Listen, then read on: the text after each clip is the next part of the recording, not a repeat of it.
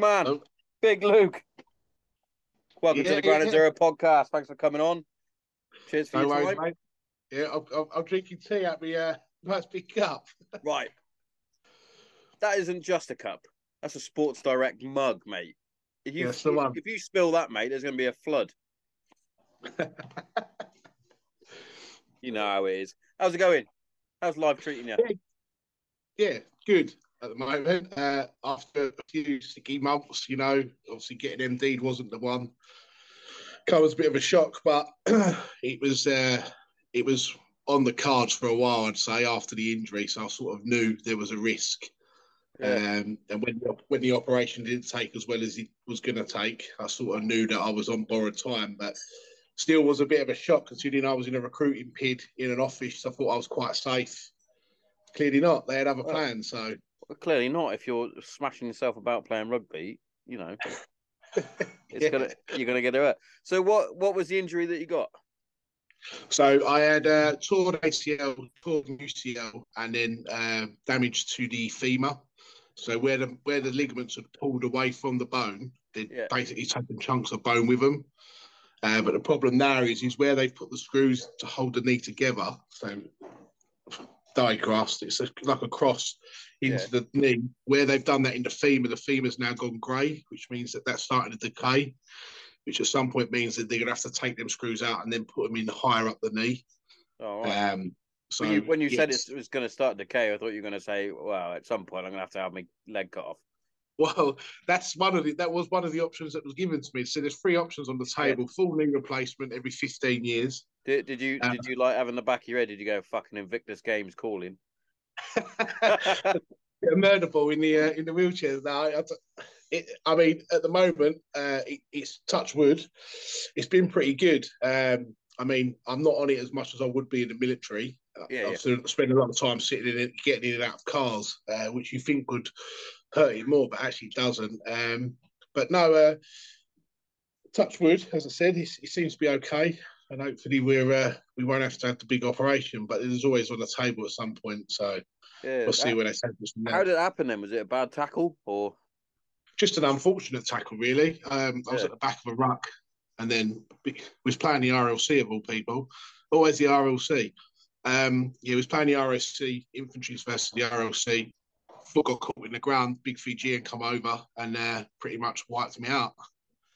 So yeah, it was, uh, it was a painful day at the office. That one. Yeah, a buddy of mine. We were playing um RAF oh, fucking some station. And uh my mate Ginge, he literally he didn't even get tackled. He went to do a sidestep.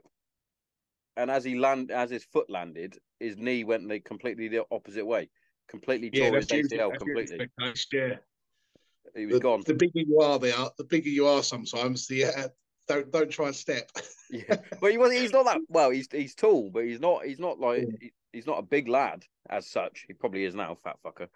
Um, but Happens to Yeah. all. yeah, well, I'm case in point for that. But yeah, he did this step and yeah, done his knee, and then I don't know. You you probably would have gone by the time uh, uh, my mate Chris went to work for Canary Wharf, but he's he's just um he's just had his What's his, what's his Uh, last name? Chris Dunn.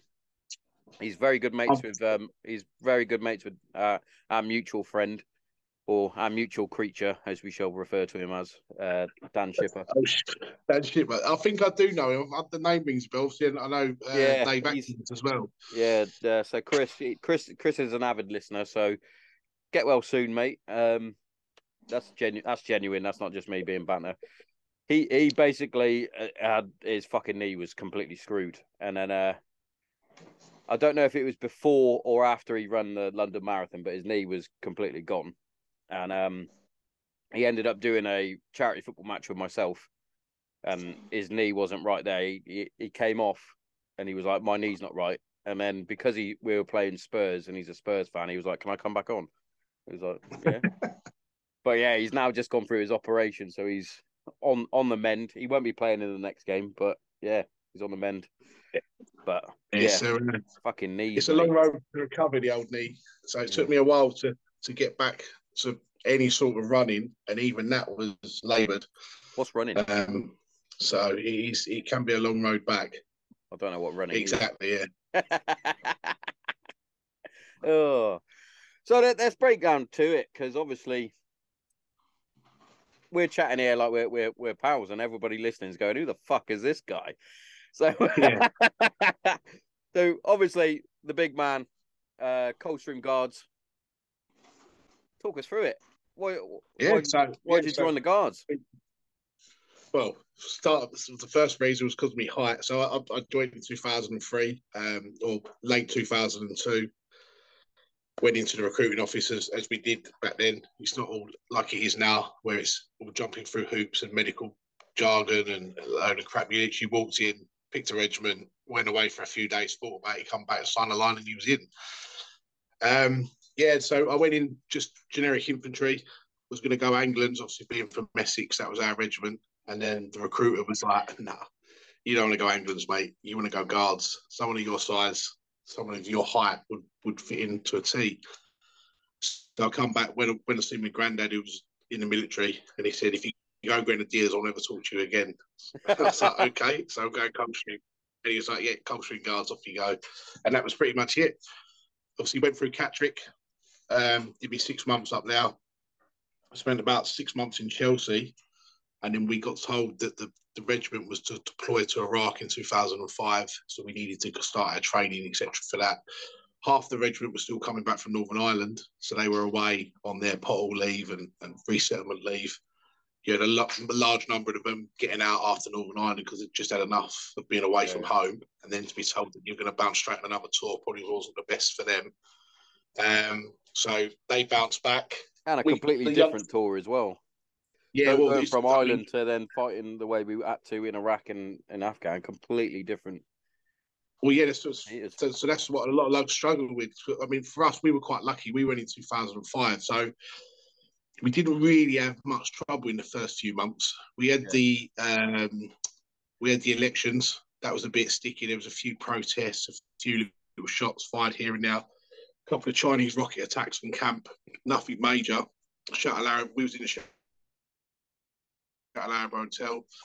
Um, and then we had the Jamiat riots, which is when the two the SAS punters got arrested and held captured in the uh, police station.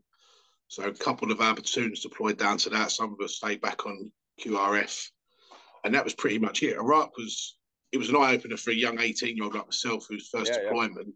But in terms of a deployment, it was pretty straight laced. There wasn't much going on, to be fair and then flipped the scale to when we deployed to Afghanistan, it was a completely different kettle of fish. It was there from the moment we got off the plane. It was like, fuck, this is a bit different. Yeah, but Um, And it's what you train for, effectively. Uh, yeah, did that. And then come back from there. Went to Seven Company. I was posted there for a while. Met my partner. Um, had, a, had my first child. And then decided, you know what? The army probably isn't the greatest place to be to be a young father. And then when I did the worst thing possible, when I did the anti piracy, which meant I was away more. yeah, I know. I um, literally, I was. We had. I had this conversation. I did a podcast earlier, and I had that exact conversation pretty much because he asked about my resettlement and what I did, and I was like, well, I ended up doing a CP course because I thought, as an infantryman, what what do I need to? What skills have I got that are transferable? So obviously, security. I did. I ended up doing similar to what um, Dan did, where I actually stuck in in the security circuit home instead of going CP, because I looked at it and I was talking to my dad. My old man got me a few sort of gigs or potential gigs, and I, I was looking at it and I was looking at the time away to the Yeah. time at home, and I was like, well, that's the reason why I left the military was to be with the wife and the two Exactly, yeah. indoors. I went as much as Ali as it would be looking after the Sultan of Brunei. You know, I'm fucking, I'm gonna probably turn that down, Dad. Hundred percent. he keeps mean, saying to me now, even now, he's like, "I've got a job coming up. Do you fancy?" And I'm like, "Dad, no." As much as the I mean, money would the- be lovely, I'm okay. thanks.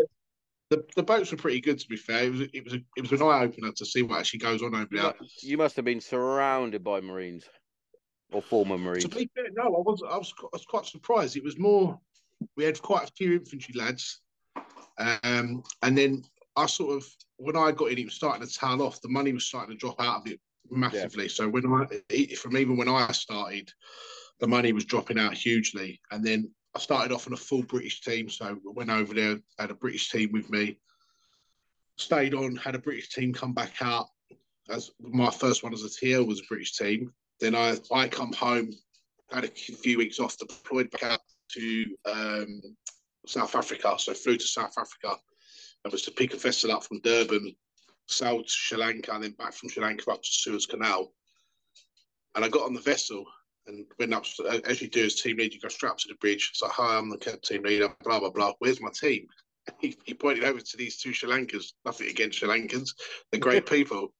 Didn't speak a fucking word of English. Brilliant. And I was like, this is this is going to work really well. Like, I've got two Sri Lankan lads, don't understand a word I'm saying, and I've got to try and give these orders. So I thought we'll, we'll try and use generic army slang of get a weapon out, and they both looked at this M4 like it was magic. They were like, they've never seen it before. And I was like, this is going to be a really long 23 days at sea. Luckily, yeah, nothing nothing happened. They got off. They they went off and when he yeah. counted they get their money and, that they'd made and they, they, got, they got off and had a quick game of cricket. Is what they did. yeah, yeah. So love a yeah, game then, of cricket.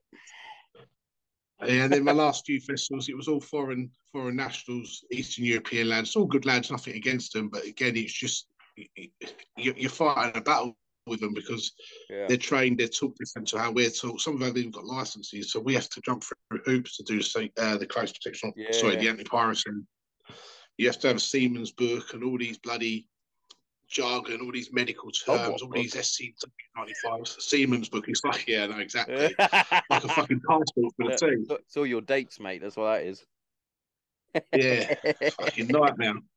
But yeah, so then the, the, plan was to rejoin, do the next 12 years in the military, and then retire with a full pension. But that, that didn't exactly work out.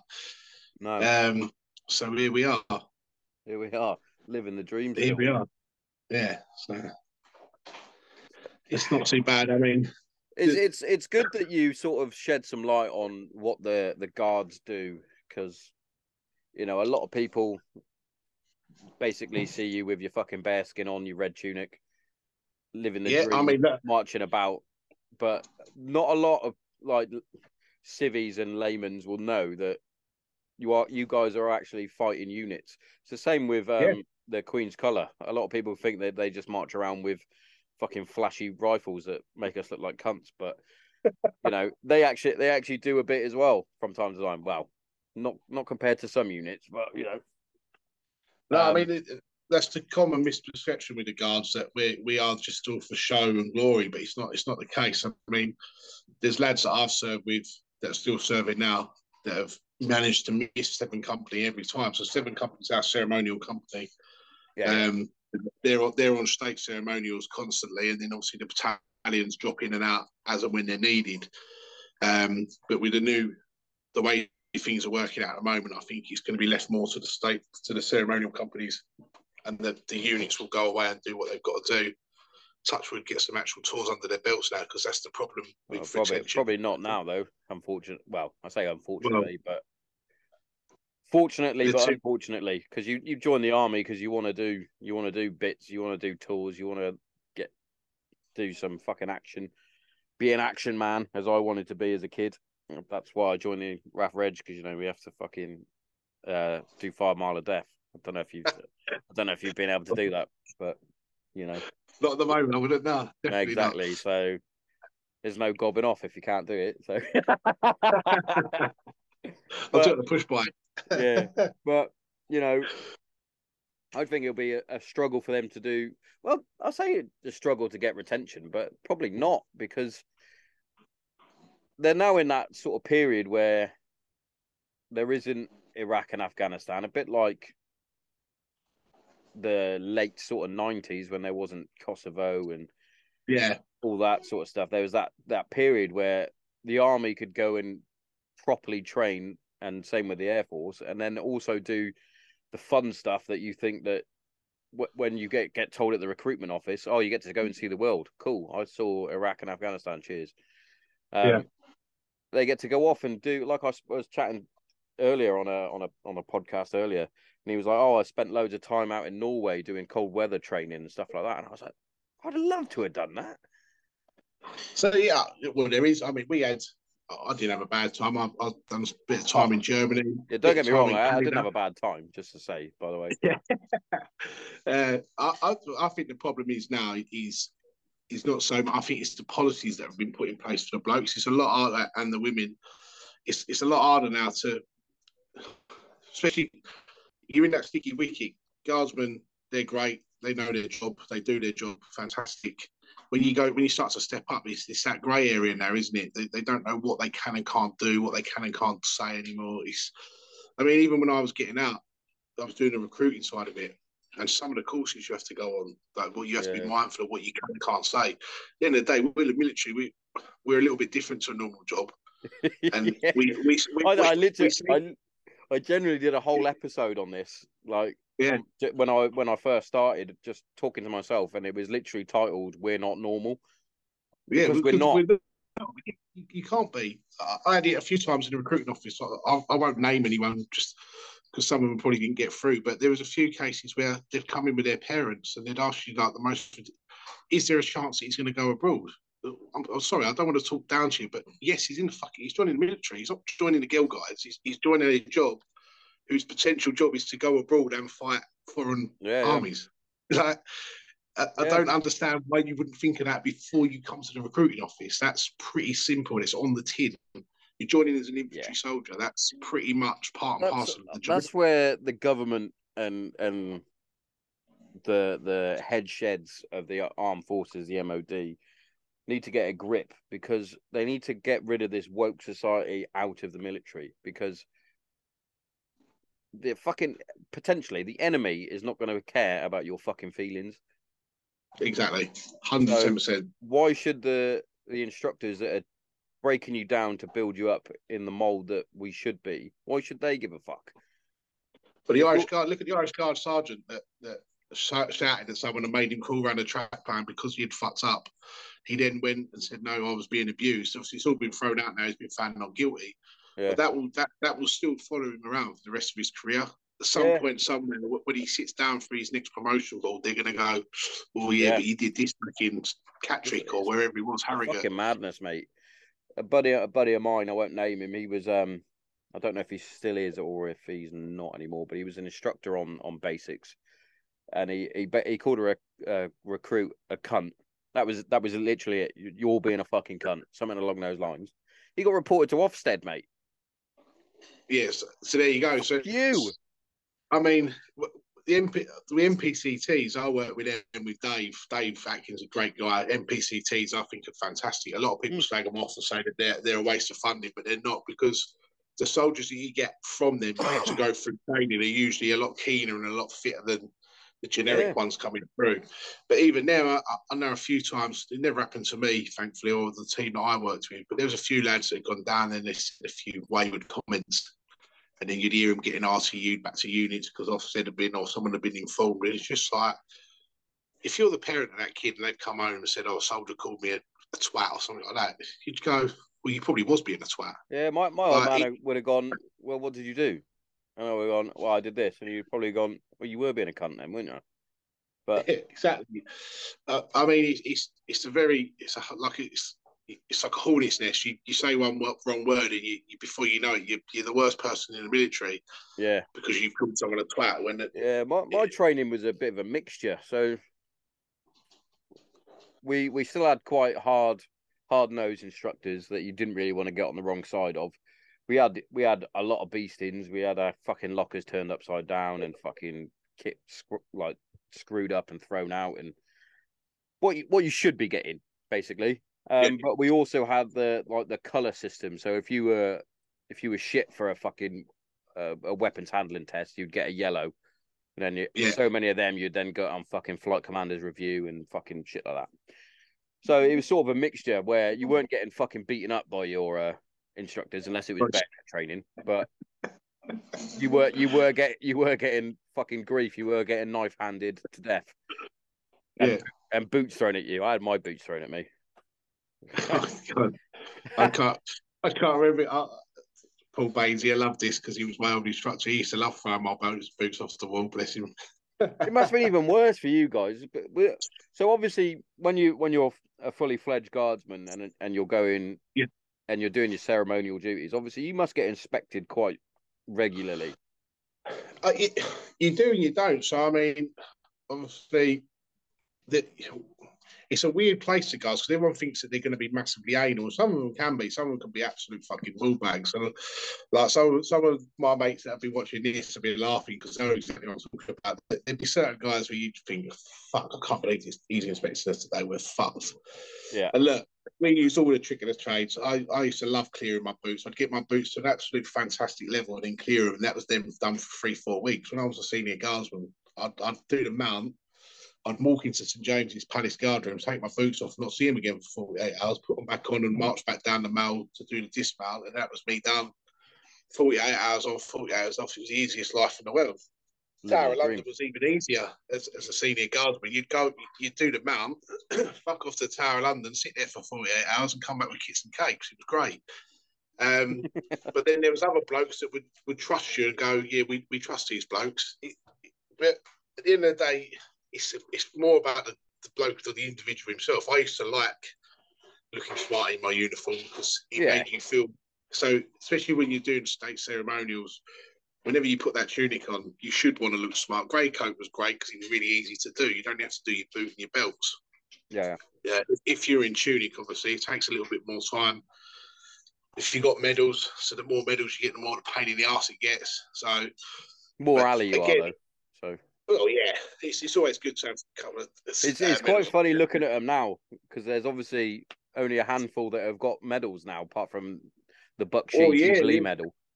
So It- well, cheers for that. Cheers for your fucking chocolate medal. Fuck off. yeah. I mean, look, I've, I've only got two tour medals and two jubilees. I didn't give long service. It looks good, Looks good. Yeah, for obvious reasons. Um, so it, it, is what it is, isn't it? I mean, I've, I've got we're in the same time frame. We've got a rack of medals. I, I chose a different path. I obviously chose sport over the military side. Wherever I, wherever I could, I was on a rugby pitch. Yeah, hundred percent. Um, I, I I wouldn't have it any other way. I mean, the last from 2016 to 2021, I was living the life that everyone in the army wanted. I Yeah. wasn't even on the army rugby Th- those who fucking So, gob off about back- tracksuit soldiers need to get a grip because anybody, if you were any good at Yeah. sport, you would do it. Like I tried my fucking percent. Yeah, I, I mean, I, but I didn't even make the army team, but I still managed to get out of work. So Yeah, it- every- every time I was like- you want it. yeah, every time I was getting close to um getting really into a, a sport that I was good at, whether it was even though I'm only a fucking midget, whether it was basketball, football, rugby, um, even down to boxing, anytime I was getting close to getting like station level and then maybe regiment level. Yeah, by the way, you're getting ready for pre-deployment. Oh, fucking fuck's sake. I Cheers think I think me rejoin me rejoining back in 2016 was probably the right time because we'd we'd come off our last few uh, rotations. We weren't doing them much tours. We had a few Belize and uh, Kenyas coming up. I managed to swerve then. I managed to get myself back to Seven Company in London, which Yeah. was an absolute good At Woolwich. Uh, no, so we'd gone back. We were in Woolwich from so Chelsea got knocked down end of 2007. We were based in Woolwich from 2008, and then about six months before Lee Rigby was No, I was murdered, gonna- we'd, was- we'd, yeah, we'd gone back to um, we'd gone back to Chelsea Barracks, which is where we Ah, all are now. So you got seven company Coldstream Guards, Nijmegen, Grenadier Guards, and then F Company Scots Guards at the moment that are based there. And obviously, there, there's talk that there's going to be another two uh, regiments put in, another two companies from the Welsh and the Irish. But that was all, that was always happening. I've left now. I don't know if that's still the case. It might have Yeah. changed. Um, but yeah, I mean, Westminster, what place to be based. It was it, fantastic. I'd have the girls though. up. Oh, so it was fine for me. I, I, I used to eat, drink, and cooking and cleaning the uh, and cooking the accommodation, which was fantastic. You, you can't Yeah, bet anything better than Sodexo, innit? I mean, you got you got a, you got a, you got a decent NAAFI there or not? Or did you have to go Uh, out for your beers? the NAAFI's all right, but I mean, there's a pub right outside camp. You literally walk out of camp, you got a Buckingham, walk two two two minutes up the road, you've got the old Star and the Adam, Adam and Eve. So you're you're in London. Give you a discount or not? Uh, they used to, yeah. I don't know if they do no more. I think I think a certain lad that'll be watching this fucked it up for us. I won't name him. Damien Hardy. motherfuckers, motherfuckers. Yeah. That was that But was that- a that was a strange time, wasn't it? With with the what happened with Lee Rigby down at Woolwich. Yeah, so I'd, I, I was out. So I'd got out, what, end of 2012. Yeah, No, beginning of 2012. And obviously, that just happened. So I was on my, I think I was on my resettlement leave. I was sitting there watching it on telly thinking, fuck, I know that place. yeah, And I was like, no, I really know that place. Why do I know that? And obviously, I turned the news up. I was like, fuck, that's Woolwich, that's Woolwich Arsenal. That's the barracks. And then it clicked what had gone on. I was like, gee. To be fair, when we were based there, it wasn't. It wasn't a place you felt unsafe, although it was really Yeah. bad. There's about three different gangs there. So you, you had a Nigerian gang called the Cherry Boys that used to live to the left of camp. Then you had the Asian gangs that were prominent at giving soldiers a bit of abuse when we went out, and then you had another like uh, an Eastern European gang, but they never really come near camp. yeah. Um, so we mad. never really. I mean, we had. I think a couple of Grenadier lads had their car hijacked at the traffic lights. But I mean, you're in you're in London. You expect that anyway. Uh, I, I'm pretty sure there was a crazy guy that kept coming past camp and was threatening to shoot the soldiers on the front gate, and you get that most places. But there was nothing really to say that it was dangerous, obviously. And then what happened to Lee was horrendous. He's, I mean, he's never he's never been seen on the streets of London before, and hopefully it'll never be seen again. yeah, fingers crossed. That was fucking. But I mean, it could happen anywhere. It could happen at Wellington Barracks. I mean, Wellington Barracks is one of the biggest barracks, the well-known barracks, not biggest, but one of the most well-known barracks in the UK at the moment. Because obviously everyone knows who lives there and who marches out there every day. Yeah. Um, but then we obviously we, we are quite well policed around there. I don't know if you've ever been there. There's there's you're always seeing police. There's police everywhere. Uh, it's probably one of the most police parts of London. Um, so if you ever need a police officer, you know where to go. Yeah, just go up be there. Let's go up there. so don't, don't go anywhere else though. But I mean, yeah, it is. It's it's a nice place. I used to take the girls there. We loved it. So I had a nice room on the seventh floor. It's like a massive, huge room. We used to we used to treat it like a little hotel. I'd take them up there for the weekend and spend all weekend there. When the girls cost me a fortune, and send them back home to their mum.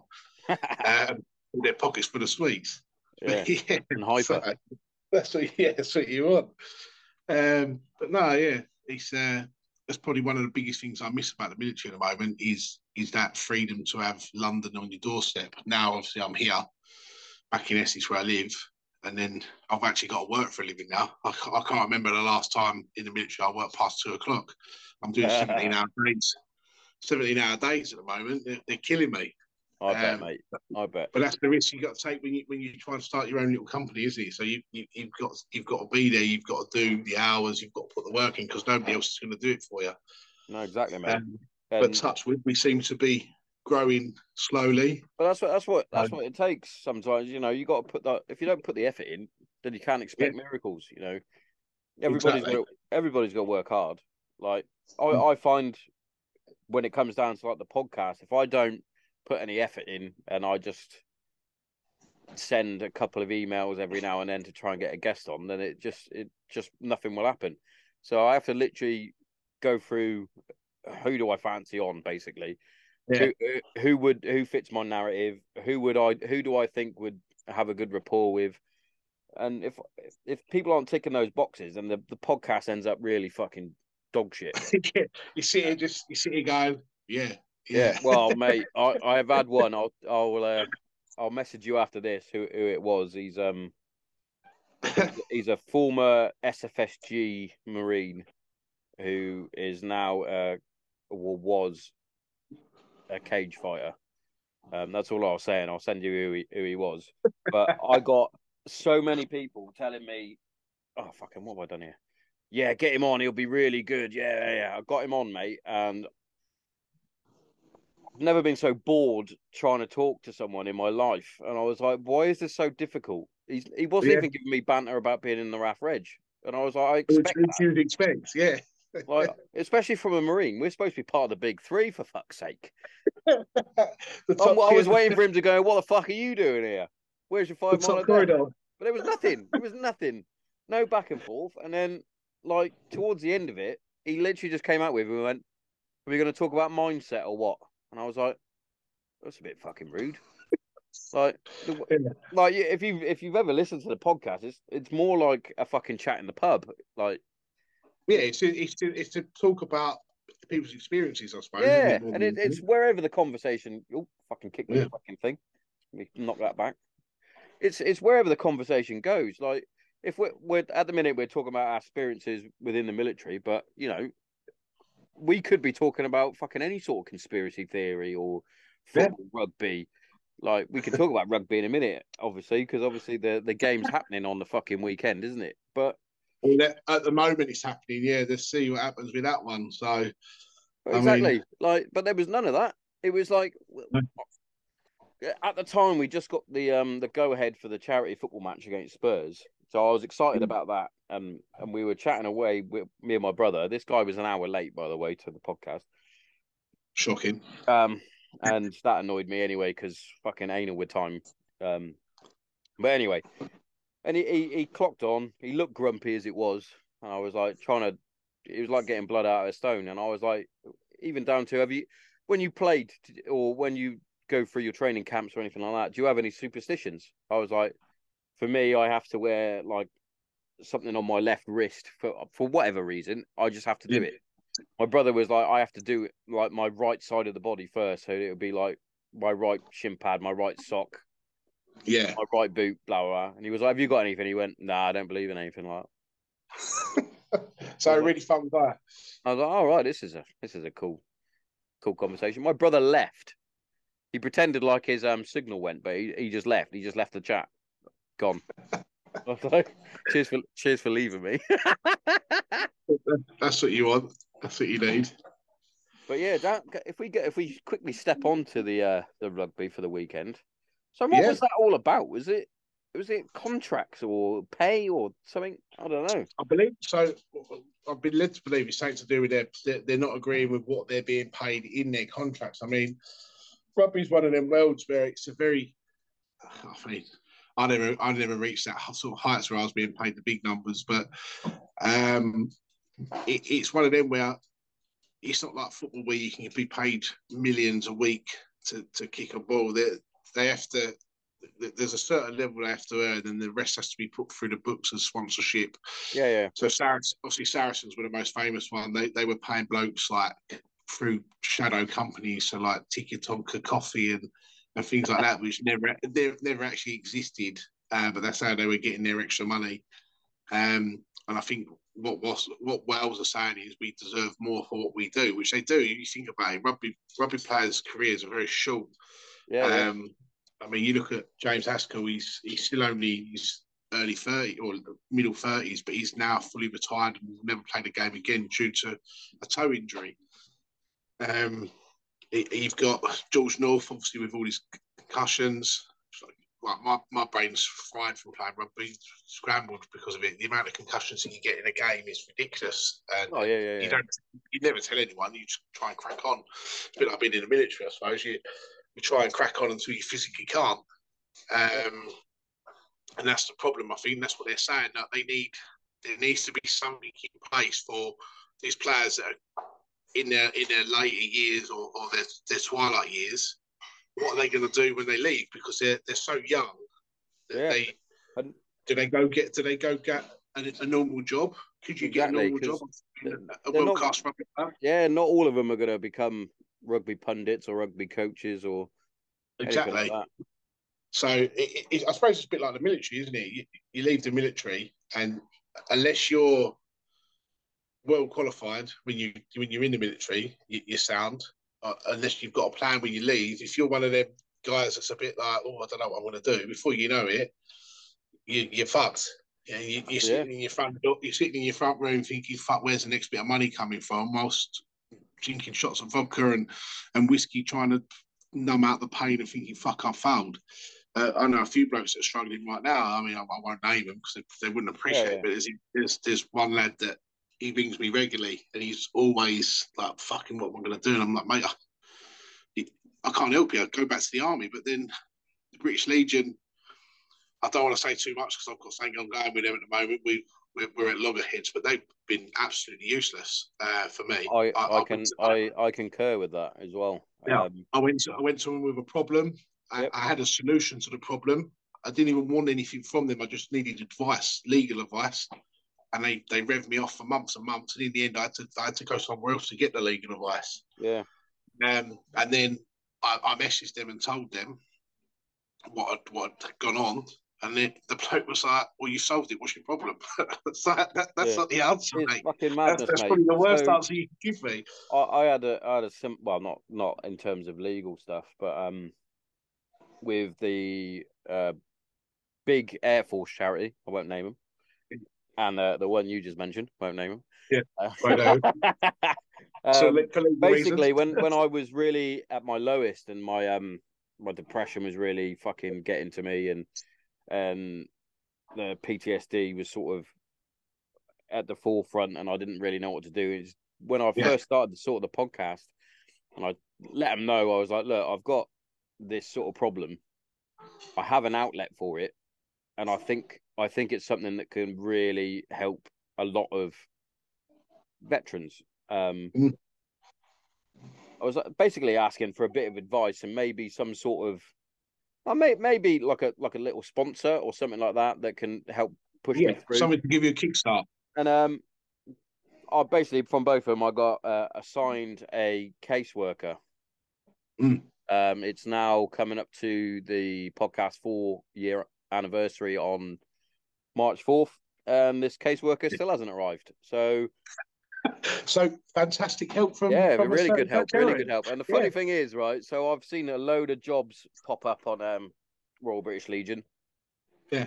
Uh, I've applied for probably ninety percent of these jobs that have popped up. Some of them are fundraising things. Some of them are um, just like caseworker type stuff. Yeah, each one. Yeah. Sorry, your application has been denied and things like that. And I'm like, oh right, cool.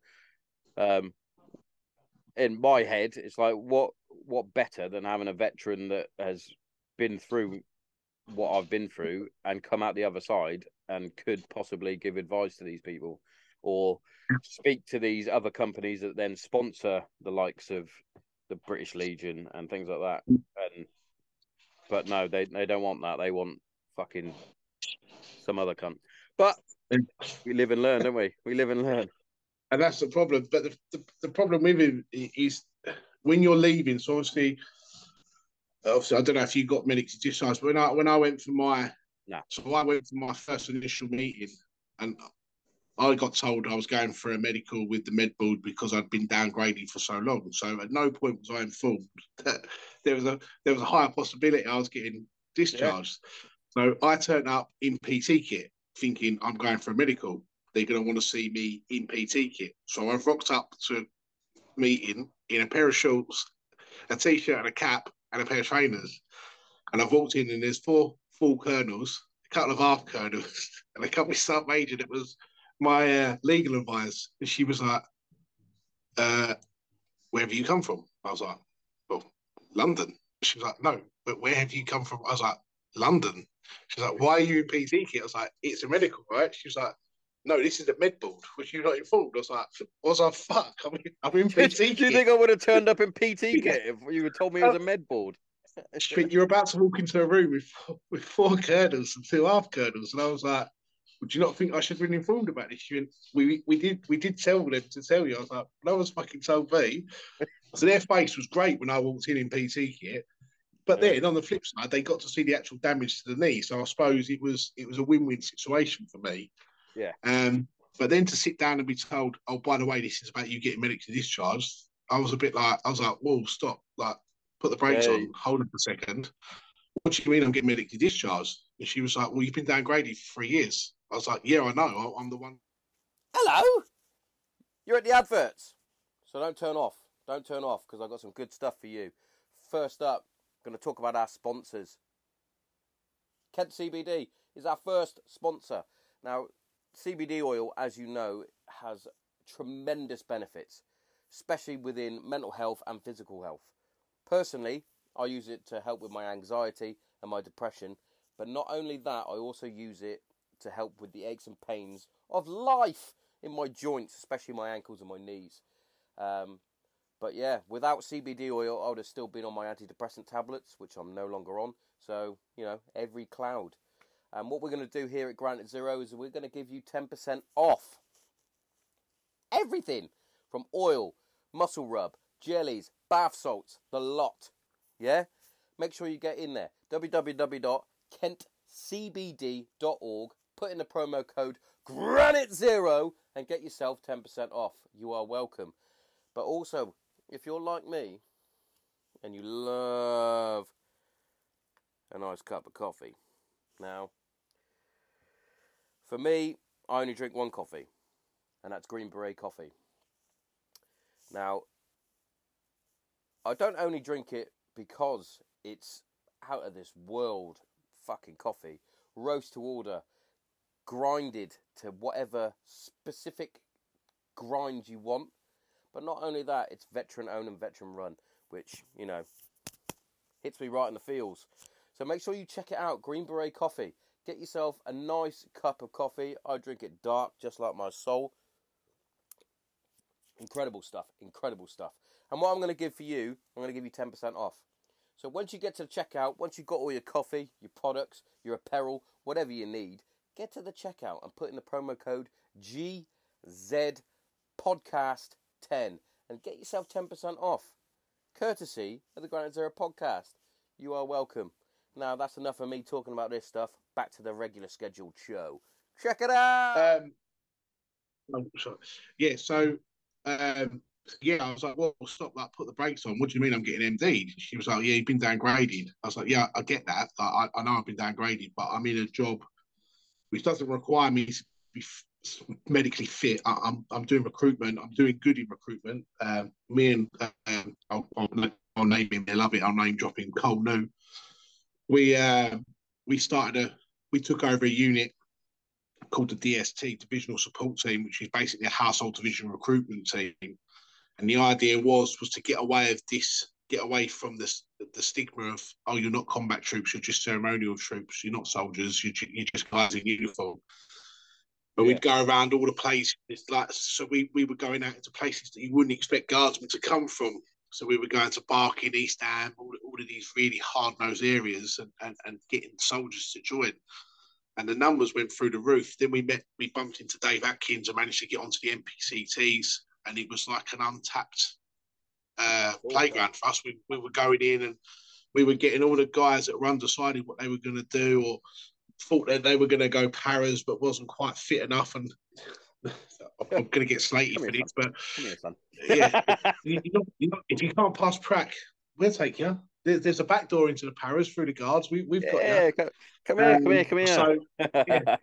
and it, it, it, was great. It was fantastic. And for four years, we absolutely killed the market at, at, to the point where we were getting recognised by the, the top brass. And then to be told, no, mate, you're useless to us. Well, no, I'm clearly not. Because if you look at the numbers yeah, yeah. in London for the last four years where we've been recruiting, what, why are you MDing me? Oh, it's a new policy. Basically, it turns out because they've got to get rid of 10,000 blokes, unfortunately, them 10,000 blokes, including myself. so, a bit of a, make you redundant. I remember walking out the room. Pay you for that. Yeah. I remember walking out the room thinking, fuck, like, what am I going to do next? So, yeah. I, had a, I had a few days, and obviously, like, I'm, I'm, I'm quite uh, an open person. Uh, my partner knows I, have struggled with PTSD horrendously for years, um, and it isn't through. I don't even think it's through anything that I see in Afghanistan and Iraq. I, I just think it's through some stuff that happened when I was away on the boats, uh, and then a few things that just over your life that you, you hold against yourself. I've, I've seen a few horrendous things. Um, and uh, it just it, that was a real kick in the teeth for me. It sort of took the wind out of me, and then to be told that the the that I wasn't going to play rugby again was was the, the final nail in the coffin, so to speak. It sort of knocked me for six. And I remember sitting in my room in Windsor, in, in Westminster, with a big bottle of Jack Daniels, just fucking like, you know what, I'm just going to nick this cunt and see what happens. Yeah. Um, and, and, that lasted for a good three, four weeks on, and off. I will tell you, he was getting he was getting voice notes at half three in the morning of great recruiting ideas that I'd come up with. I was absolutely smashed out my box, uh, but they worked. so we yeah. we were still doing really well with the recruiting. Um, and then it's, um, it's, yeah. a tr- it's a tricky one as well, isn't it? Because these people yeah. that sit on these on these boards, they they don't understand that this is your life. at times. Yeah, exactly. Because to Yeah, them, 100%. and I- I've said this uh, a, f- a few times, and I think I've, I've, I've said it to, some other people that you know, to a lot of people, you're just a, a name and a number, and mainly just a number. So for them to get rid of that number, it doesn't mean anything. But But for you, everything. yeah, but Yeah. yeah, to to you, that your number is your purpose. Your Yeah. you you were a guardsman. I was a fucking gunner. That was Yeah. that was my identity. And when you've taken that away, I volunteered to take mine away, but it still fucking killed me. Like, Oh, or, or, or, should I say, nearly killed me. Um, Yeah. because that was my identity. When when I first left, I did I I did my hardest to hold on to to everything I could. Like even down to I don't so much now. I tend to put if I'm going to put a, a sort of military picture up of myself, it tends to be me on remembrance with with my daughters with my medals, or me and my old Yeah. man with his medals. It's it's Yeah. I very rarely will post one of as like a profile picture of me serving, but previous to that, it was me in Afghanistan, me in Iraq, Yeah. me on fucking exercise or something. And I, I remember once I had a lad uh, from back home, Bootsy. He's he he's a good lad. He's on the circuit now. Um, he's a good lad. He was a he was a fellow gunner, but he's he's uh, I used to play football him uh, as a kid. Um, Yeah. I remember him sending me like a, a direct message just saying, "Tomo, you just got to let it go, mate." And I remember reading that, thinking, "Yeah, I think that's a lot. I think the thing is, is I mean, people are going to people that know me that be listening to this will understand. I've got a real bugbear against not veterans. That's that's the wrong word, but these veterans, especially the guards. I don't know what it's like with your lot, but in the guards, you get these veterans, and they're absolute. They're like fucking Hitlers. And then the blokes that did two, three years minimum service got out, and all of a sudden they're now the best drillers, the best dressed, the best Yeah, soldier you ever. see- you see him." It- and, and then they, they go and then they say to us, "Oh, I really don't understand why the association numbers are down. Why blokes don't want to come to see these association dinners? Well, Yeah, because yeah. you're pricks, and Yeah, that's the reason. We don't want to come because we don't want to be sat there and be belittled for the next three hours about how it's easier in nowadays and fucking blah blah. When it isn't easier at all, it's just different. It, it's concurrent to today's today's generation. It's not different. It's not easier. You're talking to guys like myself and, and other soldiers that have probably done more war fighting in their in their time in the military than you've ever seen in your whole career. Uh, but yet they're telling us that we had it easier. Oh yeah, Iraq wasn't a real war. No, it wasn't a real fucking war. I rolled my hands up. It wasn't. But we were still away from home in the fucking Yeah. sandpit, whilst Yeah. you didn't do it. And, and Yeah. you're trying to tell me that I had an easier time because you run up the sand hills in fucking Pirbright. it isn't the case. I, I had a laugh with my um my uh, godfather. So very similar to my dad. My he was a PJI in the Air Force. Did did fucking forever in the Air Force. I think he did. I think he took commission in the end and ended up doing even fucking longer. Um, but a bit like my dad. My dad did twenty two years. He got a long service good conduct medal, a Jubilee medal. In fact, he's got two Jubilee medals and two good service medals, but they were for the um, prison service as well. So I always Yeah. wind him up and say, "Your medal's a chocolate, Dad." I don't know why you're talking to me. Don't talk to me. um, but I remember being at my wedding and my godfather came over to me and he saw my because I had my two gongs on. He Yeah. came over and he went, "Oh, I should have worn my um my dress uniform and I would have shown you my five or six or whatever he's got." And I went, "All right, which ones are they then? Your chocolate ones?" And he was like, "What?" And I went, "These actually mean I've done something where yours are." Oh yeah, you, you yours have just been because you've been a good boy for eight years Yeah. or whatever it is. But oh, Like, don't get me wrong, like obviously they've all served, they've all done their time. Oh, yeah. just, That- that That's all my- that I I have to reiterate. That is banter that I do with my old man. Because Yeah. to be fair to my dad, he did 22 years in the Air Force and then he did 20 years in the prison service. So, so he, did, he, he did his fair share. 42 years of service to the Queen. I was like, fair, fair play. Like, You know, he, he's done his time. He's done his time. But I uh, I mean, that's that's that's that's my my only bugbear with with certain veterans. There's there's other, like myself. Like, don't get me wrong, I'm only new to it again, so the second time round. But I think apart from wearing the odd t-shirt that gets sent to me uh, and, and the caps, etc. Um, I don't wear. I wouldn't go out in a regimental t-shirt. I wouldn't. I wouldn't wear anything. Mine um, don't even you know, fit me anymore. they're, they're still fitting at the moment. There's there's a bit of there's a bit of tightness. Um, Yeah, but, But I, I I, mean- get I get your point. I I will re- wear um like I'm wearing now, red coat. Um, Yeah. I'll wear I'll wear veteran company stuff because let's face it, I, I like I like fucking I still I still associate myself as a veteran and the veteran community as toxic as it can be in certain places. If you know the right people, they're they're fucking they're top blokes. Like um, Smudger Oh, from. Redcoat is one of the nicest blokes. I, he's Yeah. one of the nicest blokes I have never actually met. bit like me. Yes, exactly. but I, I'm starting to create these sort of networks and Yeah. fucking sound blokes. Like like Smudger is fucking class. He messages me every now and then. He's like, "How you doing?" I'm like, "Yeah, I'm alright." He's like, "The podcast good?" I would- And I always I always go, "Yeah, it's going good." Cheers. I want to put when you fucking listen and find out. Yeah, stop, stop asking. Get my fucking numbers up, will you? well, let's let's hope we get some numbers for this one. I'll probably get some banter back for this one, which I'm Ah, good. expecting. Good. I'm all I'm Um, all for it. I'm all for it. So one, one of the one of the reasons why we've sort of connected, apart from Yeah. our mutual friend Dan Shipper, which I don't even think he connected us, but I think that was No. just me and you just chatting. Just happened to know Yeah. someone who knows each other. Um, but obviously you've got the the new venture, your business, that's sort of Yeah, so.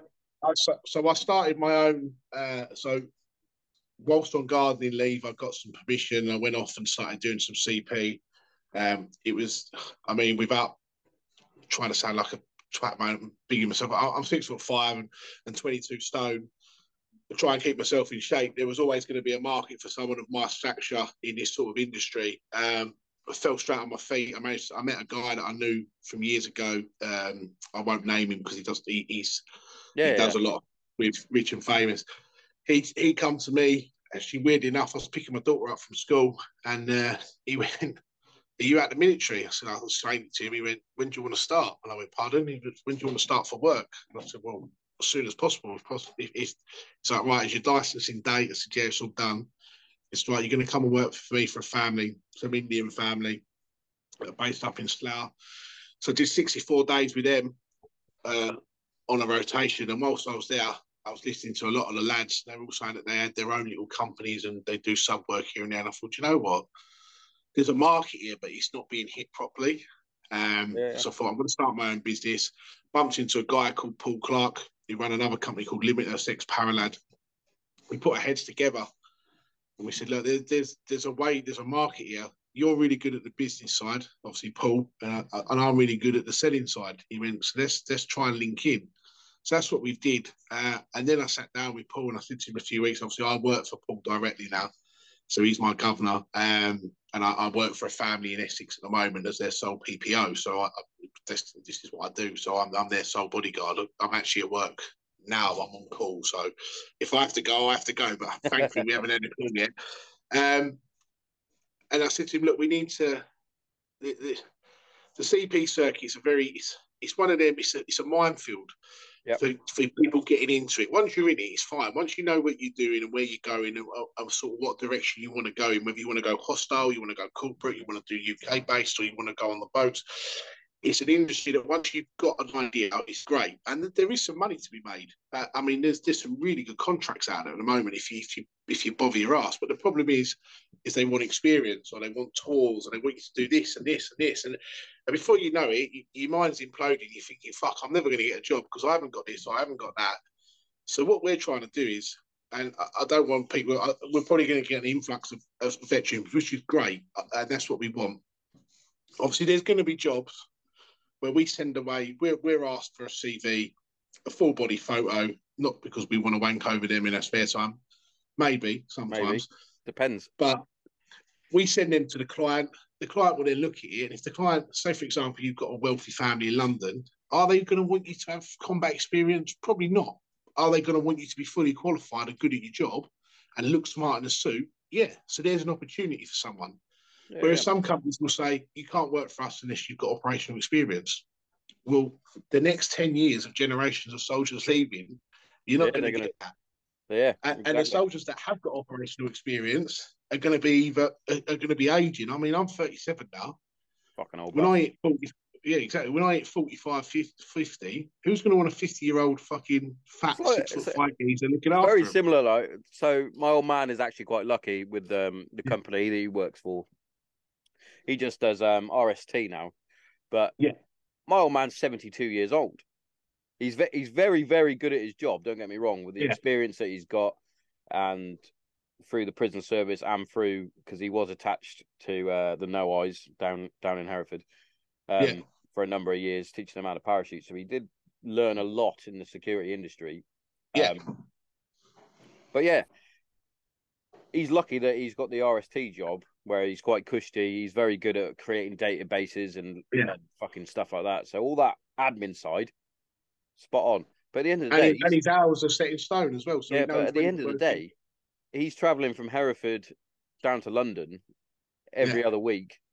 It's like, Dad, you're seventy. You're seventy-two years old. You need to fu- Yeah, there, there, got, retire, there, will there, you? You cunt. There's got to be a cut off. There, yeah. there, needs there needs to be a shut off lever. I, I think I think with him, I think with him, he hasn't. Bless him, he hasn't got much else to do with it with himself now. So, Yeah. me and my brother are obviously. My brother's almost forty. I'm thirty six next month. He's split up with my mum, so he lives with my brother. He doesn't want to spend that much time in my brother's house. So he's So he like, well, I might, as well, I might as well be at work. You, Yeah. know what I mean?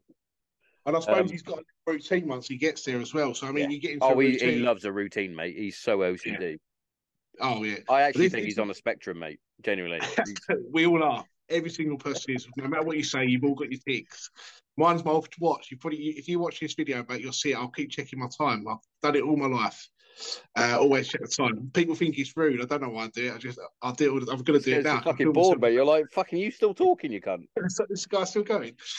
But on the flip side, like with the CP, I, I think a lot of a lot of lads that are getting out to. I've had a few phone calls and they go, "Oh yeah, your life looks great. I see you driving around in this expensive boat."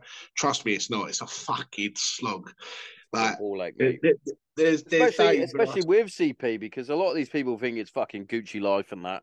You're you're you're on call where whenever the principal wants you to fucking. If they're going out on the piss, you're going out on the piss, mate. But you're Yeah, not on the piss. yeah, you're fucking yeah. watching. And if they're if they're, if they're taking a random trip up fucking north for no reason, you're like, well, now I'm gonna have to plan a whole fucking route. Yep, it's an absolute and because I'm a sole PPO, so I've got nobody else with me. I'm all on my own. So Yeah. he, he he's only got me. So if he wants to go for McDonald's, but he doesn't want to drive himself, guess who's got to drive all the way to work to get him? Yes, this guy. Uh, so You could just pick it up. Because he wants to go sit in there, and he, his, his usual one, his, best one, is he owns a restaurant in Chelmsford. Um, I won't name it because I don't want to start fucking getting people free publicity. But he owns a restaurant in Chelmsford, and it'll be like, Luke, I want this, and it's like, you're closer to Chelmsford than I am. I've I've now got to drive. 25 minutes to your house, then another 35 minutes. It'd be a lot. No, but you're going. Oh, come on, I'm going. Yeah, but you, Luke, mate, you're let let's face it, mate.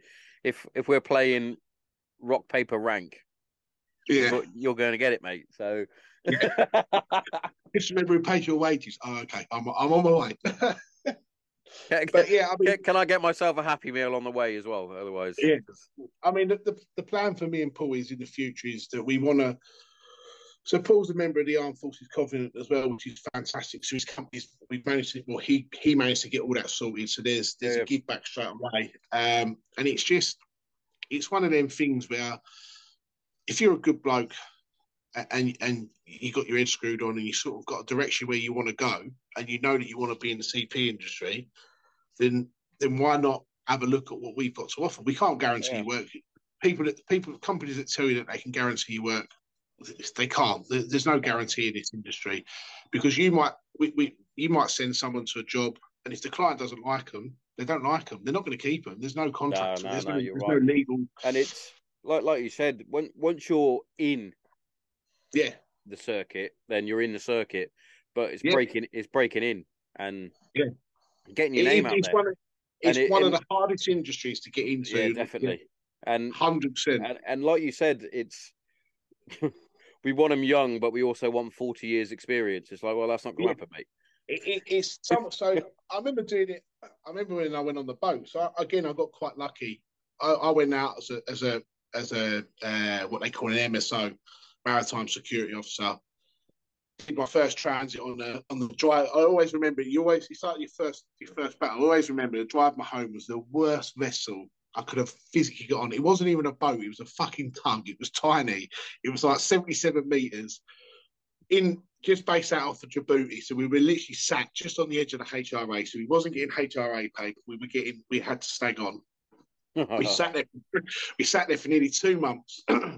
And then the team leader I had was like, I've had enough of this. I'm fucking off back to the UK. And I thought, you know what? I'm going to shoot my shot. So I phoned the company. I was like, don't send a new team leader out. Leave me in place. I've been here two months. I know the vessel.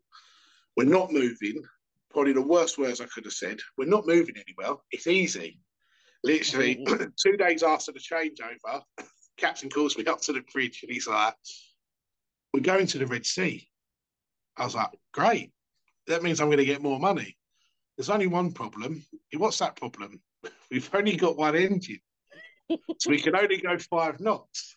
And I was like, okay, in a tugboat with no vest, no sides on it, carrying all the World Food Programme for Yemen, and we're going to be going five knots. He's like, yeah. I was like, ah, this is how I die. So this is it. This, oh, this no, is it. this is how I go. Yeah, this is it. So I had, I had a young lad called Stuart Cobb, It was his first transit, and, and a Gurkha lad uh, called fucking, I, I can never remember his name. Forgive me if you're watching this. Um, I think I used to call him Bin. Anyway, they were great lads. Stuart was a great lad. Ex, I think he was PWRRs. He was a really good lad, and Bin was obviously Gurkha. So good, good, well trained lads. So we're, we're going through the we're going through the Horn of Africa, just about to go round into the Red Sea, and then nothing, complete darkness. And I was like, okay, this is pitch black, no lights, no running lights, no nothing, no generators, no power. So now we're sitting on this No 77 MVAs? meter no nothing, absolutely nothing. And I said to the captain, how dangerous is this? He went, well, we've got no radar. Okay, great. Oh. So, so what does that mean? He went, well, we can't see if anything's coming, either be pirate or vessels. We've got no running lights, so nobody knows we're here. And he said the radio's not working. Well, that's good. And I'm like, okay, so this is this has just got even more interesting. So luckily, we we, we found some headlights, and torches, and flares, and then we managed to get they managed to get the engine working again. And then we got to the port of Jeddah. The problem is on the way to Jeddah, it, this is like, this is what I mean. It's unwritable. The captain has a heart attack. Fuck's sake! So you, you could not write That this, right? bastard. You, you could not write it. So the captain has a heart attack. So then obviously we go on Mayday, Mayday. We, we, we managed to we managed to bring him back round. Um, we've done CPR on him. He, he, he's alive in, in aspect. So we're, we're calling a Mayday, waiting for a naval ship. Of all the naval ships, of all the armies, of all the navies in the world, we could have got, we got the Iranian Navy. That's right, the Iranian Navy. Oh, So they've got on the vessel. There's three Brits, ex-Brit soldiers with firearms. You can imagine how that went. If there had been one number wrong on the fucking paperwork, I would not be sat here telling you this No, story like that. you dead, mate. You dead. It cost me about seven morale patches and a flag. That's what we managed to. That was the bargaining chip for them to let us. And then, and then they took the captain. The captain went off. He was flown back to it. So he was an Indian captain. He was flown back to India. Managed to get to Jeddah. So we got into Jeddah. And as we get into Jeddah, again, couldn't write it. There was a fucking airstrike as we Fucking as we were involved. So by the Americans, the Americans bombed the, the port, and we were we were sat there as it was going on. So yeah, Nice. First transit as a as a TL was a really quiet one, and I'm so glad I joined that industry. Yeah. Um. You're selling yeah. it. You're selling it. I mean, so if any of you, any of the uh, lads that are leaving the military or, or females now that want to leave the military, feel free to jump on the boats. They're great. now, to be fair, I think you know if if you're, this is just my opinion now. It's not fucking set in stone, obviously. But if you're um, you're a single chap, you ain't got kids or responsibilities. Fucking jump on it. Get amongst it. I mean, I don't I don't know what the money's like now. I, I've not looked into it for a while, but I know the arse dropped out of it massively. Um, you were so we used to get we used to get paid regardless of where we were. Hotels were paid for, food and accommodation. We had a villa in South Africa, a villa in Sri Lanka, and then hotels if you were in anywhere around the Red Sea. Um, it was great. It was like Playboy lifestyle. Um, it was fantastic. Yeah. Fucking first class, business cars everywhere, um, flying across the country. Then it started going down to economy on on fucking Kenyan Airways, and it was a bit like, right, this is a bit different. this is great. I'm not sure if this will land. yeah, and, and, and, then you were getting left on these floating fucking armouries that were basically shitholes at the sea. That, that that boats that should have been decommissioned 20 years ago that you're now living on. And food was fucking worse than what Sodexo. Actually, to be fair, Sodexo is probably worse. So no, the food was all right. Because Sodexo fucking useless. Sodexo, um, yeah. But you'd spend like 10 to 14 days sitting on one of them waiting for a new vessel to come through. And you'd be like, that's when I thought, I remember sitting there one Christmas, no comms home, no Wi Fi, no nothing. The Wi Fi had gone down. And I thought, yeah, it's good money, but is it worth it? Is there, there's there's that very fine line in there where money's great, but is it worth it? Yeah. And it, I remember, I remember, I contacted now Captain Morrell, who, who, who was a company site major at the time, uh, and I remember contacting him saying, Danny, I fucked up. I want to come. I want to. Basically, I said I want to come home, and he was like, "Listen, you, there's no issue with you coming back, mate. Get as soon as you get back UK side, just talk." And I remember getting on the train to Windsor um, to go and see him, and it was a done deal there and then. Signed a bit of paperwork. Yeah. Sent off, and before I knew it, I was back in fucking Green Grig and marching up and down Chelsea, uh, Westminster Parade Square for a few months. So it, it, there's always a way back. People say, "Oh yeah, I had a few negative comments. Oh, you must have failed. You come back." I didn't fail, mate. I, I went away. I made some money. I didn't like yeah. it. I come back to where I feel comfortable. Yeah, and, and um, like like we said earlier, like yeah, it's it's what you know, and and yeah, hundred percent. I've lived it since I was a child. So I, I, yeah. I, I was I was seventeen when I joined. I was only a kid, um, and very grew up very quickly within the regiment. Um, so yeah, I, I mean, I, I, wouldn't, I wouldn't change it for the world, so to speak. Nah, maybe, and, and maybe you're literally case in point to what a lot of people, a lot of people I know, have always said. It's like you'll get asked the question, "Would you do it again?" Yes, I would in a heartbeat. 100%. And you and you fucking did it. So yeah. you, I, went out. You, I wouldn't even. Did, I had choice to change regiments. Yeah, you did your time. You came out. Yeah. You did a bit of security work. Had a didn't really like it at that moment. Decided you fancy doing another go, and yeah, another go. So, yeah. fucking why not? Yeah, why not? Why not? Why not go back and? I mean, the the grass is definitely. Obviously, I'm I'm I've touched wood. I'm doing well this time round, and we're in a more settled situation family wise. We, we're, we're, obviously, I've got two little girls now, um, so which it's nice to spend a bit more time with them. I've got I've got a steady income, um, but I didn't have that the first time I left and it took a while to get what I wanted. Um, obviously, I, I, bounced around a few jobs. I worked at Canary Wharf for a little bit, doing a bit of corporate security, which, if, if you're into that sort of world, fantastic. But fucking what an arsehole world that is. Yeah. Um, the, you're the you're the lowest of the low to them guys. The cleaners getting better treated than you do. Yeah, you, well, just, yeah. oh, I get it now, mate. With, with, with, where I am, like I'm, I'm getting, I'm getting to the point where I'm getting a bit sick to death of like they're they're treating well me and my officers a bit fucking shit. Yeah. I'm I'm I'm the estate manager, but I'm also a fucking officer. It's a, it's ridiculous. I'm doing yeah. I'm doing two people's jobs and not really getting paid for it.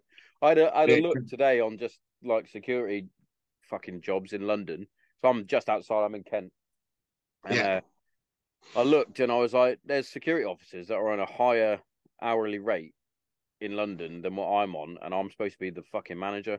I was like, yeah. I was like, this is a fucking joke. And I've said, I said it to my one up. I've said it to the fucking client. Not that they're listening, but you know, I've said it. No one listens anymore. And, and, well, no, there's no fucks given, mate. When when it comes down to it, I've told them that this, this the site that I work on technically is bigger than Canary Wharf. Yeah, it is it is 280 plus acres of land with to be fair, in, in terms of building wise, probably not as many because obviously you you yeah. you fucking loads in London, but there's like nearly forty plus buildings that we look after, and there's fucking three of us working. That's a, that's that's a vast number of, of buildings, and only I Yeah. mean we. So for an for a standard RST, you- you're looking at what four or five blokes. Yep, and I've said this, And- mate. Said it from day one. When I first got there as an officer, I was like, "This site's too big," and Yeah. they're like, "Wow." It's it. Their their excuse every time is, "Well, it's Kent. It's it's not London." It's like Nothing's going to happen. I was like, "Yeah, but well, to be fair, now, not that it's a huge issue, but we've got a problem with a, a number of youths in the area. They're causing, they're doing a lot of vandalism. They're throwing eggs at the officers. They're fucking throwing eggs at our patrol vehicles, stuff like that. Just annoyances, really. Antisocial behaviour. The normal. There's no stabbings or anything, but Yeah. but still, it takes both officers to deal with that, which then leaves all the other duties not being done or being Yeah. pushed back. And then I get the tenants then email me direct, and I'm like, you should be going through the client here, but whatever. Why are you coming to me? Yeah, Yeah, but they come to me, why wasn't this unlocked at this time? And I'm like, because of this incident. They're like, oh, well, nobody's told us. I went, well, they wouldn't because they're dealing with a fucking incident. yeah, But I can't yeah. say that because when I'm when I'm myself, if I'm myself, I'd probably Yeah. not have this job. But because my, my my one up is always tells me he goes Tomo. Oh, he doesn't call me Tomo, but he goes he goes Tomo. You need to be a bit more pink and fluffy with your emails and things like that. And I'm like, well, if I'm direct and to the point, then they'll understand that what they're, leave me alone. Yeah, what they're saying to me is bollocks, and I don't want to hear it. Like we have Yeah. this one client, uh, or one tenant who think they own the fucking whole area, um, and every time he, he's an email warrior, so he'll send me Yeah. email after email after email, and then I'll reply with one email saying, "Do you fancy a face to face meeting or not?" And then That's and then the- it's no, I don't. that's- I don't think a face to face warrants this sort of thing. Can it just not happen again? I'm like, well, I can't guarantee it's not going to happen again. Yeah, I have uh, I have morons working for me at, at times, uh, like Yeah. cover guards that come in that don't know the site very well and stuff. I'm like, fucking, but that's work life, mate. Work life. yeah, that's it. That's that's the problem with actually having to work for a living once you leave the military, isn't it? So Yeah. So, that- don't get me wrong. Don't get me wrong. thing. I'd love to. I'd love to like slot into a job where I'm recruiting for security companies from Yeah. from the military. I'd love to do something like that. Like just move people to places that they need to be in. But fucking hell. S- Well, Sometimes, that's the dream, isn't it? That's the dream for us. I think not so much recruit direct, but yeah, more, more opportunities for blokes that deserve it. Um, Yeah. I mean, I'll, I'll, I'll we'll do a shameless plug there. Sorry for Do doing it. this, Tomo, but if you, if you any, anyone that's going to listen to this, and hopefully there'll be a few, if you are looking or, or, or have done your course or want to do a course, please reach out through uh, my Instagram or look at the Limitless website, and we we'll try and point you in the right direction. Like I said, we can't guarantee anyone work; nobody can. But what we can guarantee is we'll give you some time and help you along the way. Um, and I've always said that. I always said, I always said, wherever I go in the world, whatever I do when I leave the military, be that rugby, recruitment, or, or, or what I've done now, I would always give back to the to the lads that deserve it and the ladies. Um, uh, and I'll, I'll I'll reign true on my promise. If anyone makes contact at the end of this, I mean, my Instagram is private, but send me a message and I'll answer it. I'll get back to you. Um, and I'll, I'll point you in the right direction. We've got a great guy up in Catterick that runs all the courses, bloke called uh, Brent Davies. Fantastic company. They're helping the lads out. They're, they're pushing through, telling them how to use their enhanced learning credits and what benefits they can to make it cheaper. So you only have to pay the minimum amount of money. exactly, Again, I can't exactly think- what yeah I did. yeah and then and then once you've done that course come to us with your license and we'll try and point you in the right direction and hopefully if we have got something that needs someone with minimal experience we we can jump you on a job and as long as you're you're willing to listen and, learn on the job then you, Exactly. you're going to be golden and and that's that's pretty much what we offer i mean there's companies out there that will, will guarantee you work but i don't know how they can guarantee you work because there isn't there's Yeah. never a guarantee It- unless, unless the Um, company itself is um directly employed yeah, di- directly employable to to a client um But I mean, they're, they're few and far between now. Uh, yeah yeah definitely Again, there's there's a lot of companies out there that will take your money. Uh, I'm not going to name any, but there's, there's a few. I'll send you a list after. There's there's, there's a number uh, that will, will take money off you under false pre- pretenses and say, look, we'll, we guarantee you a job at the end of this. Oh yeah, hundred percent. You get to the end of the course and they're like, "Now, sorry, man, I don't know what you're talking about." Yeah. But My, my old man was on a yeah. my old man did a bit of a cowboy um CP course because he um Yeah. he he's uh, like I said he's old school so he never had to go through the licensing yeah, uh, he could just jump on the circuit if he wanted to um and he he was he was already in with this with the company that he works for. I won't name him because I don't know if I'm allowed to or not. Um but they said they said look Tomo you or Big Tomo Big Tomo you've got you've got a fucking you've got a job but you need to get your Yeah. license. So my dad basically looked online for like the cheapest one to get his fucking CP license. Yeah. and I remember him phoning me up during it and he went this is the most ridiculous course I've ever done in fact at some points he was actually taking some of the the course and he wasn't even licensed he was like it's ridiculous yeah, because he he said to me, he went, "What course did you do?" And the course that I went through was at, at the time. I don't know if they still are, so that's just a disclaimer. Um, Yeah. were were fucking brilliant, and that was Excellentia. They they Yeah. specialised in corporate security. Yeah. Uh, the guys are ex RMP and uh, police. Um, so, so boring cunts. yeah, really boring.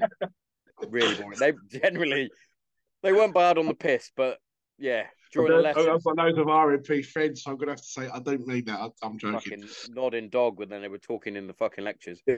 But yeah, genuinely, it was one of the, a very fucking well done course. And by the end of it, our final exercise was with um, oh, what was her fucking name?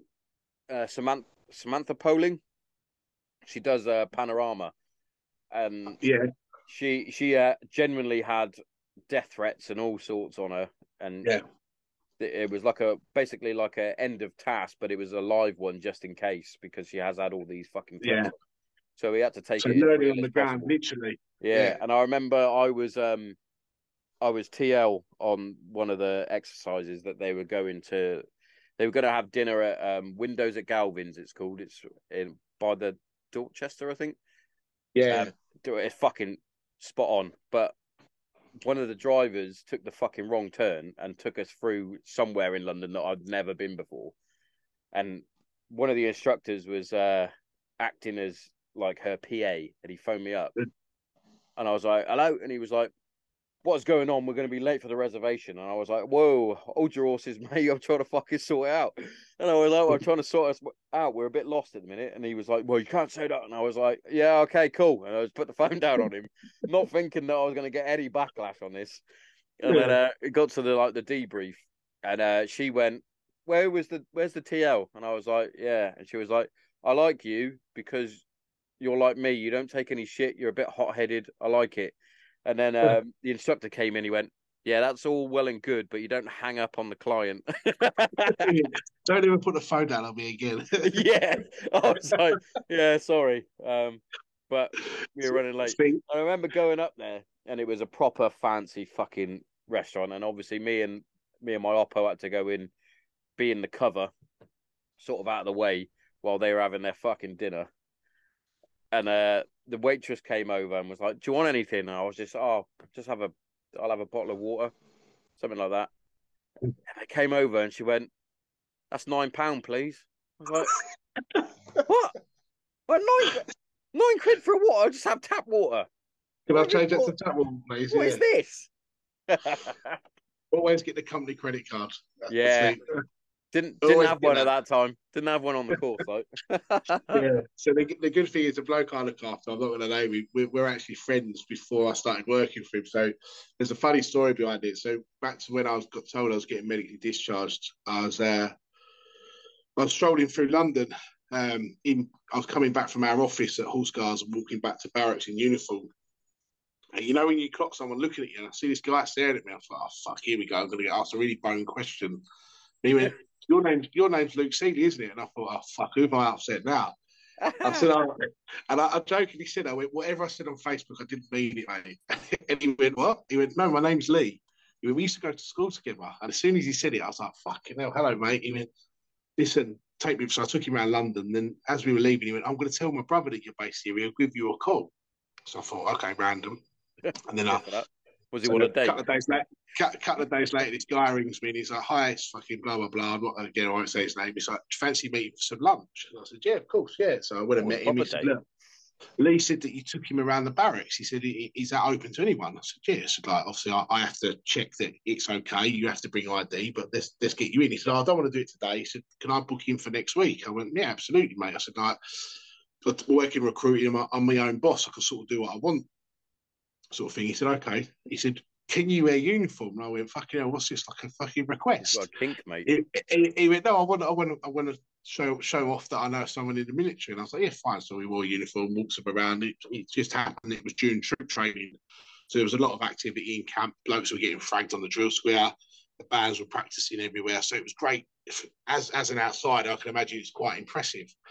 Anyway, we went up we went upstairs for a coffee. We were sitting down and I just found out two days previous that I was getting medically discharged. It was after I'd gone for a meeting. And I brought it up in conversation. He said, Oh, he said, well, how long you got left? I said, Well, actually, I don't know. I think I'm getting booted. Uh, and it, nothing was said in the room. He left. So about three hours later, I get a phone call. And he was like, Look, if you if, if you leave the military, um, give me a call. I'll give you a job. Thought, you hear it all the time. I thought, okay. Yeah, yeah. Thought nothing of it. out in a sec. Um, yeah, so then uh, a couple of weeks passed, I got another phone call saying I'll come and meet at this restaurant in Chelsea. He said, "Don't come in uniform, just come on your own." So I went and met the guy. He sat down. He went, "Listen," he said, like, um, "I understand what's going on, sort of thing. I understand you've been doing a bit of this, that, and the other. Would you like to come and work for me?" I said, "Yeah, of course." I said, uh, "What do you want?" He was like, "What am I coming to do?" He said, well, "Rent boy." As a bodyguard. Yeah, it's a friend boy, pretty much. I might as well be. Um, And then, uh, yeah, so long story short, the guy gave me a job. Uh, mate, I can't fault him. He's probably one. I think having that sort of friendship with him can be difficult at times, though, because he will ring me up because I think sometimes I forget he's my boss. I'm like, absolutely not.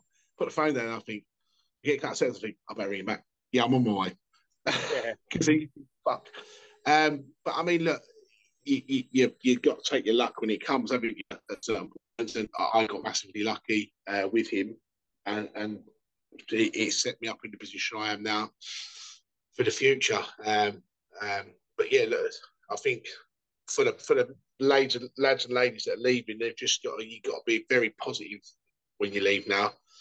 I yeah. think if you start going, if you if you leave and you're already panicking about it, and I held my hands up, I was I was fucking in shit state at one point. I think if you if you if you leave with a bit of a positive attitude and you make the right contacts, it, it's definitely it gives you a little bit of a a warm fuzzy feeling inside yeah, yeah. that there's people out there that actually want to help you. And um, um, I want to add something to that as well because I've sort of mentioned it on a few different podcasts as well. Um, it might be different now, but when I left, it was basically like like we said at the start. What's your transferable skills? Oh, I was in the infantry. Oh, you might as well go to security then don't yeah. don't just don't just take that as as a as a gospel. Like actually think about what you should do and things that you might need when you get into Civvy Street. It's not like when you're in the military and they go, "Oh, you fancy doing this course?" Ah, yeah, I'll do that. I'll I'll, I'll add I'll add, add Bowman to my fucking list.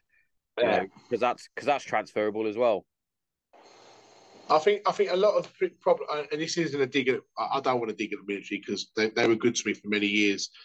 Um, but I think a lot of the problem with the military is is there's courses there for blokes that they can can do, which is even in if so people think, oh, you're in the infantry, you can't go do that, you can't do this.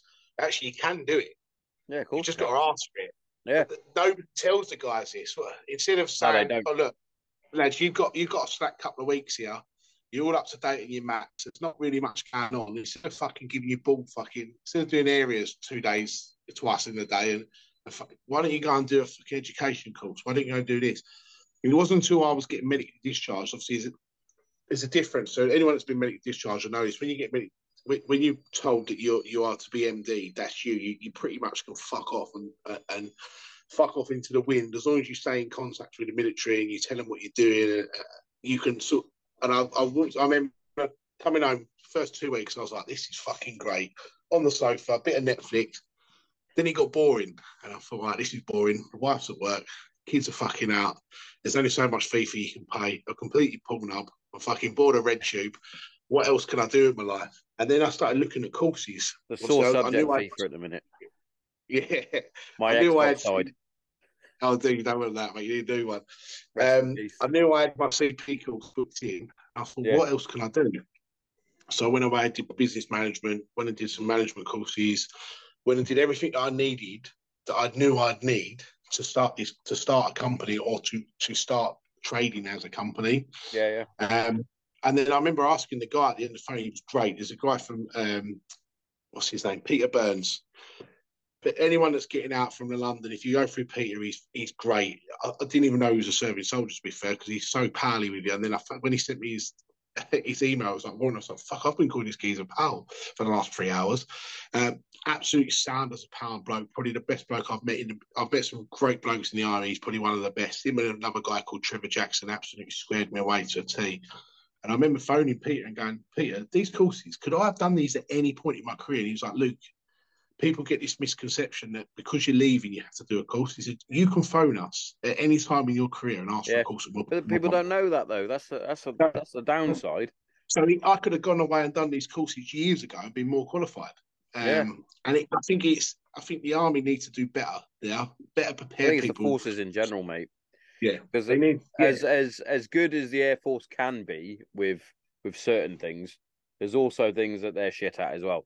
In like hundred percent. like, like I said, like I said with my re- my um resettlement, they were like, "You just do security." When Yeah. in theory, with someone like myself, I'd probably would have done better with some sort of trade, like whether Yeah, it's 100%. plumbing, fucking sparky, or carpenter, or whatever. But I didn't really know. I didn't really know what I wanted to do, and like I said, the only transferable skill I had was I was trained to fucking shoot people I can blow shit up. and blow shit Do you know up I mean? but even even even down to like before before that, I was a- I was a, a PT instructor before I joined up. But Yeah. there was no there was no oh have you got any other qualifications that you could build on, whether it's yeah, advanced fucking I don't know wanking I don't know, but I'd be a master of that. I fucking sleeping. got I got a fucking black belt in that black belt in I mean, masturbation. Look, I could I could sit here all day uh, uh, and uh, I've got some really, but I, I don't want to sit here, and especially my regiment. uh, They're in the they're in the firing line for all the wrong reasons at the moment, anyway. And I don't think we want to. I don't want to burn that bridge. You know, No, no, no, but I mean, there there is there's definitely there's definitely room for improvement across the board. for The armed forces. I, I mean, I don't know if you know this, if you've been through social media, but we did a game for combat stress against the uh, MPs. Johnny Mercer was there. Uh, Boris didn't show up. He bottled it. Uh, it wasn't a 12 year old kid that he was tackling, it was adult, so he didn't want to know. Um, so but he bottled it. But we spoke to Johnny Mercer at length afterwards. What a great guy he is, by the way. And we said to him, like, "Wh- wh- what is the problem? Why are we so overlooked? What? Why are we, for example, and this isn't a dig at anyone that's striking at the moment. You, you get all these people striking, doctors, nurses, train drivers. Fucking wage they're on. I'm not saying nurses are on a great wage, but train drivers are on a fantastic wage, Yeah, and they're yeah. still not happy. Whereas soldiers, we've actually took pay cuts over the last what ten years. I, I left. I left on, on a guardsman's wage. and it's illegal Yeah, strike. I le- I left on a guardsman's wage and come back on a guardsman's wage, but because I'd left on a certain wage, they couldn't put me down. And the guardsman's wage that I left on in 2012 is now a serving lance corporal's wage, and it's like, well, how can that be acceptable? It's Uh, not. No. It, it, it, you can't earn that money. I mean, And- it's two and even even they, a lot of people have overlooked a few things with that. Like obviously, our our wages were smaller because apparently we were paid twenty four hours a day or whatever it was, Yeah. or So twenty three out hours and fifty nine minutes. Two pounds, one- two pound fifty an hour. Yeah, you had one minute to yourself, don't you, or something? Yeah. From, yeah. But There's a lot I can do. but but, but back then when mm-hmm. we first joined up, you had Yeah. you had a decent room, yeah, fucking hot water, stuff. scoff, and now they Yeah. have to pay for all that. It's all pay as you dine. So how was it? How has that happened? And they're on less wage, but they're paying for stuff that they shouldn't be paying for. It's ridiculous. Scoff was, I mean, I think back now to when we were based in Lille Barracks in Aldershot, and I was a bit of a camp trant in- the first two years. Couldn't be asked to come home most of the Oh, time. yeah. So, I, so I'd stay there at weekends. I'd go out on the smash on a Friday and a Saturday, then spend all day Sunday recovering before Monday. And you, you'd go down to the cookhouse at half eight in the morning, get your scoff. You'd go back at eleven for brunch, eat as much as you wanted for brunch, fill yourself up, go sleep all afternoon, go back at five for your Sunday roast. It was fucking great. Now you, you, you go in there and you're like, you get an extra sausage and it goes from three pound to seventy quid, and you're like, "Whoa, fucking hell!" Like this is Yeah. a fucking. It's I've fucking weird, mate. Genuinely, I, I. I was similar, similar. Like I, before I met my missus, I lo- fucking loved it on the camp. Like Oh yeah, fucking. when when when we've when, I don't know if Dan may have mentioned that our first camp that we had. Um, so we were the main camp RAF Honington was was basically full. So the lads that had just passed out, we didn't ha- really have anywhere to go, so they put us in the transit sort of camp, RAF Barnham, and our room it was it was fucking brilliant. It was although it wasn't like a slam block, it was it, the fucking rooms were bigger. The there was only like three or four of you down a corridor, so the showers were pretty much free. But the food, mate, oh, Unreal. oh, because it's a small camp as well. They put a lot of effort in. Oh, Yeah, and the thing is, the blokes, the blokes are a lot unhealthier now because PTIs have backed me up on this in, in the regiment because they they can't afford to eat good scoff, so they will go and eat shit, or they'll Yeah. go and buy shit from the shops and survive on fucking twenty cans of monster and a fucking Rustlers burger because they're skin. yeah, And, and the thing is, you, you didn't need that. But I, I don't ever remember when when I was young in, in the army. I don't ever remember eating as many takeaways as I did no, pay as you dine coming. yeah. Occasionally you'd go, oh, fan- lads, you fancy Chinese? Yeah, Yeah. but most of the time, yeah, you'd just eat it, eat from the fucking It was fucking free. and yeah, it was free, and you'd spend all your money on getting get going out on the piss because you knew that if you had no money, at least you were getting fed.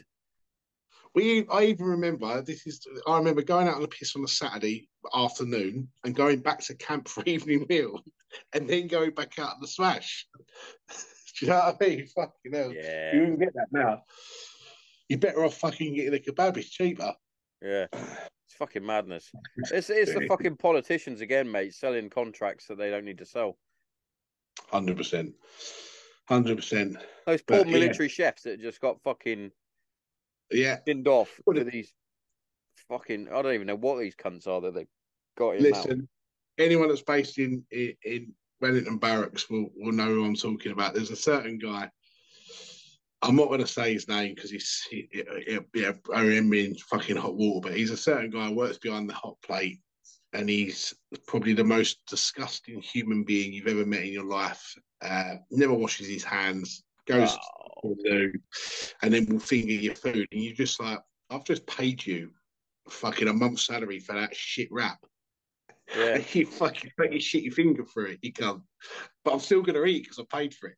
yeah. So I need to It's, eat. it's horrible though, and you see Yeah. you see all the horror things from like uh on fill your boots and things like that. He, he's con- Alfie's constantly posting stuff about he's this got, fucking. he's got the fill your boots. He's got your fill your boots or rate your rate your boots or something now, isn't it? Which is the the meal one. oh, Have you it? seen that? I Yeah, he's got he's got that now. So, he, I mean, It's again, Alfie's It- Alfie's great because he just speaks his fucking mind. He'll tell everyone what he thinks. So Yeah, and it's quite funny though when you think about it because a lot of veterans and, and serving military blokes, you do speak your mind, even Yeah. though you are basically trained not to speak back or anything. It's as though Yeah. that you've regressed all that fucking stuff from basic training through every, any other training, and you get out and you're like, "No, I'm just gonna, I'm just gonna fucking tell people how it is." listen, Fuck you. I'm not. I'm not going to name him, but I know he's watching. I know he's going to be watching because he asked me today when it's getting shared. He messaged me today. He went, "Luke, I love you, and and I know what you like." He said, "But please, just be mindful. Whatever you say will stay in this domain." He went, "Don't go on there and fucking sink ships. He said because I know what you're like. So Loose lips, mate. times, yeah, there's been a few times where I've gone, oh shit, no, I'm not going to say that one. No, I won't say that one. oh, my my missus is forever like saying, "Be careful when you say stuff on there, because if you do go for another job and they find out that you're you run the podcast, I'm like, Yeah. I went, well, they can fucking listen and fucking like it. Gets my numbers up. but then they've, got, they've also got to understand that when you've done the job that we've done for be that two years or, or 20 years, you, you, you're going to have a different mindset to, to the normal Joe public. But yeah, We're not and normal. uh, yeah, right. Tomo, I'm getting the That's- look from the uh, that's from the spot on. I was about to say exactly the same thing because I'm gonna get. I'll get a message in a minute saying, "Well, that's that's a funny hour and twenty minutes." yeah, but it's been an absolute pleasure, mate. And we once, like I said, give it a few more months. Once we're well established, and then we'll have another chat and we'll have a catch up and Yeah, mate. see where we are. Always yeah. welcome. Always welcome. And All the best. again for your time, mate. Genuinely, Let me know when it's shared, and uh, I will do, over. mate. It'll be in the next couple of days. All right, perfect. Nice All right. talking to you, mate. Catch you in a bit. Speak to you soon. Top, mate.